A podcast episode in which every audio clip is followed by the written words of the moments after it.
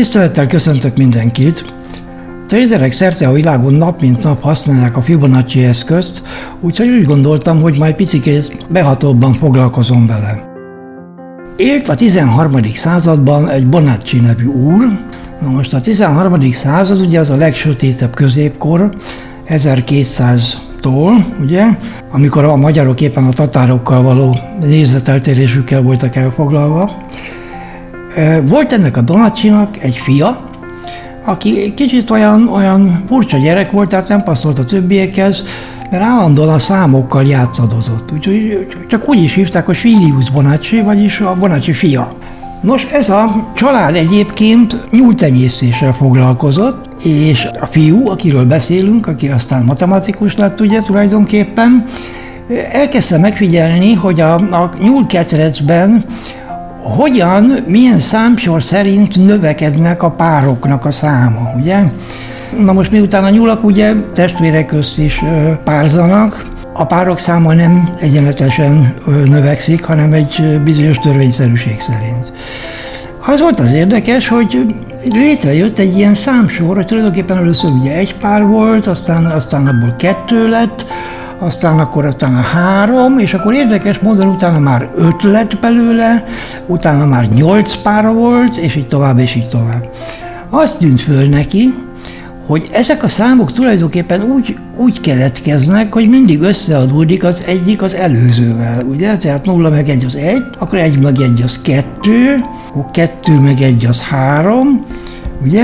3 meg 2 az 5, 5 meg 3 az 8, ugye? Tehát mindig összeadódik a, az előzővel tulajdonképpen, 13 meg 8 az 21, és így tovább, és így tovább, és így tovább. Lehet folytatni a végtelenségig.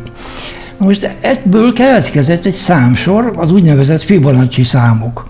Ahogy mondtam, ez úgy kezdődik, úgy, hogy 1, 1, 2, 3, 5, 8, 13, 21, 34, 55, 89, 144, és így tovább, és így tovább.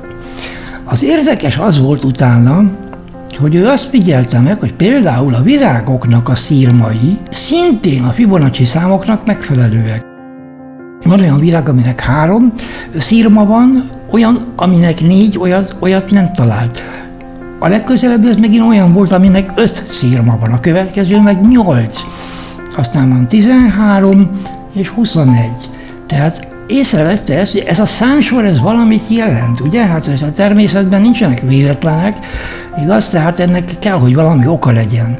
Aztán azt látta, hogy például egy fenyő tobozt, hogyha az ember ezeket a magokat megszámolja, akkor, hogyha balról jobbra számolja, akkor 13 van, és hogyha ellenkezőleg, ugye jobbról balra számolja, akkor meg 8. Most ez mind a kettő Fibonacci szám. Akkor már jobban elkezdte érdekelni természetesen, akkor megnézte a napraforgót. Ugyanaz, csak ott nagyobb mértékben van, tehát belül a magoknak a száma. Ha jobbról balra nézzük, akkor 34, és hogyha balról jobbra nézzük, akkor 21. Aztán itt vannak a fák például. Ugye indul egy törzsel gyakorlatilag, ami aztán ketté ágazik. Utána azonban érdekes módon ugye három lesz belőle, mert a két szétvált törzs közül csak az egyikből ö, jön ki még egy törzs gyakorlatilag, vagy egy ág, ha úgy tetszik. És ahogy megyünk szépen fölfelé, 1, 2, 3, 5, 8, 13, 21, szépen megint az, az jött ki, hogy a Fibonacci számrendszer az egyszerűen úgy néz ki, hogy a természetben valamilyen fontos szerepet játszik, megkockáztatnám, hogy az univerzumnak a számrendszere. Például visszamegy egészen a zenéig, ugye?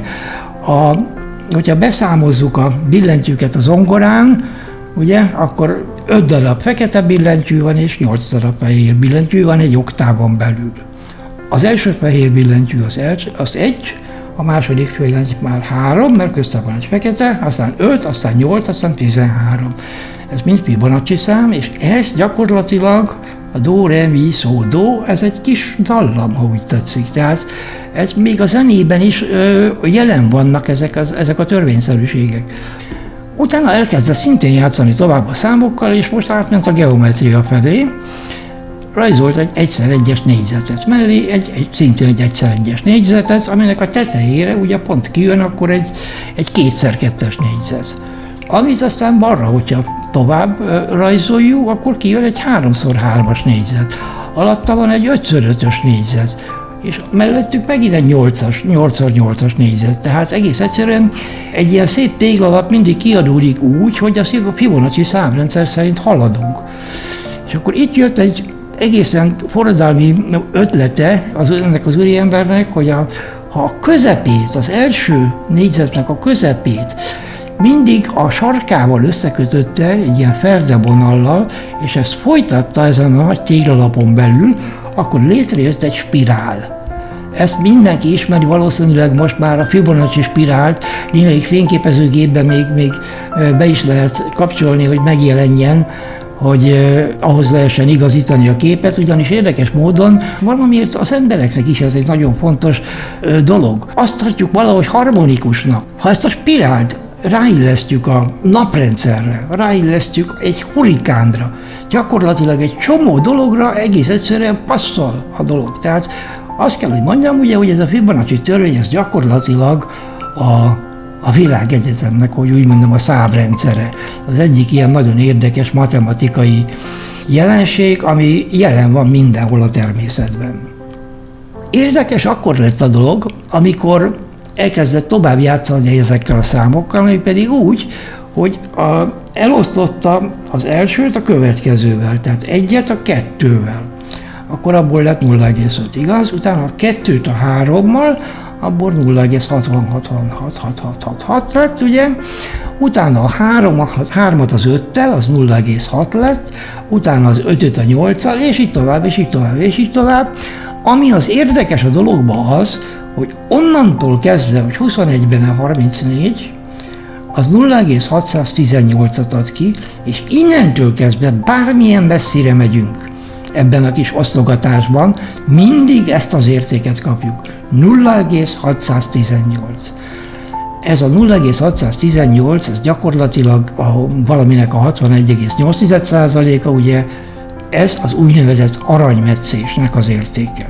Mi például azt tartjuk esztétikusnak, hogyha valami nem egészen szimmetrikus, hanem egy picikét el van tolva mondjuk jobbra. Tehát egy, például egy híradóban riporter nem középen áll, hanem mindig egy picikét, picikét jobbra tőle. Tehát valahogy nekünk az a szép, a szép érzekünk az diktálja, hogy úgy harmonikus a kép tulajdonképpen. Állítólag, hogyha az embereket összegyúrnák és csinálnák egy átlagos embert belőle, ugye a sokból, akkor a talpunktól a köldökünkig az lenne egy, Utána onnan a fejünkig, az pontosan 0,618 szorosa ennek a bizonyos egynek, tehát a köldöktől a, a talpunkig, és hogyha föltartjuk a kezünket, akkor az még a 0,38-2-re jön ki.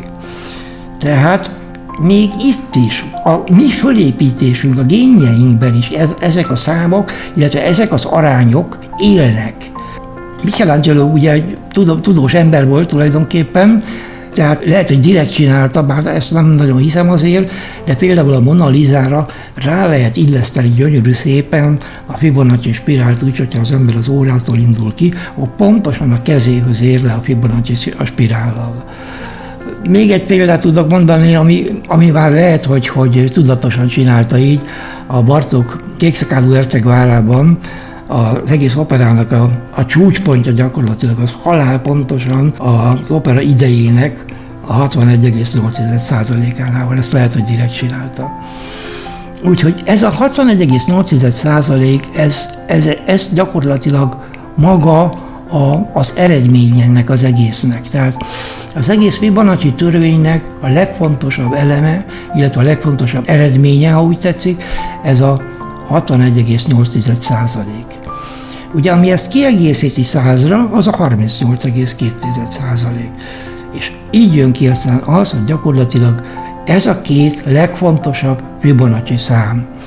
Ugye, hogyha fölhúzzuk a Fibonacci eszközt, akkor azon belül ez a két szám a legfontosabb mindig. A többi az már általában egy ilyen származtatott érték, ami közte van.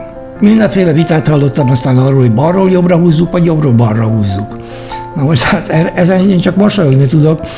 Vegyünk két, vegyünk két szintet, és húzzuk fel közé a Fibonacci-t mondjuk balról jobbra, úgyhogy az a, a, lent legyen a nulla, és fönt legyen a száz, oké? Okay? Utána húzzuk fel jobbról ugyanígy, hogy lent legyen a nulla, fönt legyen a száz. Ugyanaz jön ki. Tehát aki ez, er, erről vitázik, az, az egy alapvető marhaság. Tök mindegy, hogy balról jobbra vagy jobbról balra húzzuk. Aminek értelme van, az tulajdonképpen az, hogy ha longban gondolkodunk, ugye, akkor föl, fölfelé kéne lenni, az, a trend ö, tetejénél kéne lenni a 100%-nak, és alul kéne lenni a nullának. Igaz? Tehát, hogyha longban gondolkodunk, akkor mindig ellentétesen. Tehát föntről lefelé kell húzni, mert a nullát először a helyére kell tenni, mert lehet, hogy még a 100% nincs is meg, azt később fogjuk ugye kiszámolni. Úgyhogy ezt szerettem volna csak összefoglalásképpen és főleg érdekességképpen erről elmesélni. Köszönöm a figyelmet, a viszont hallásra!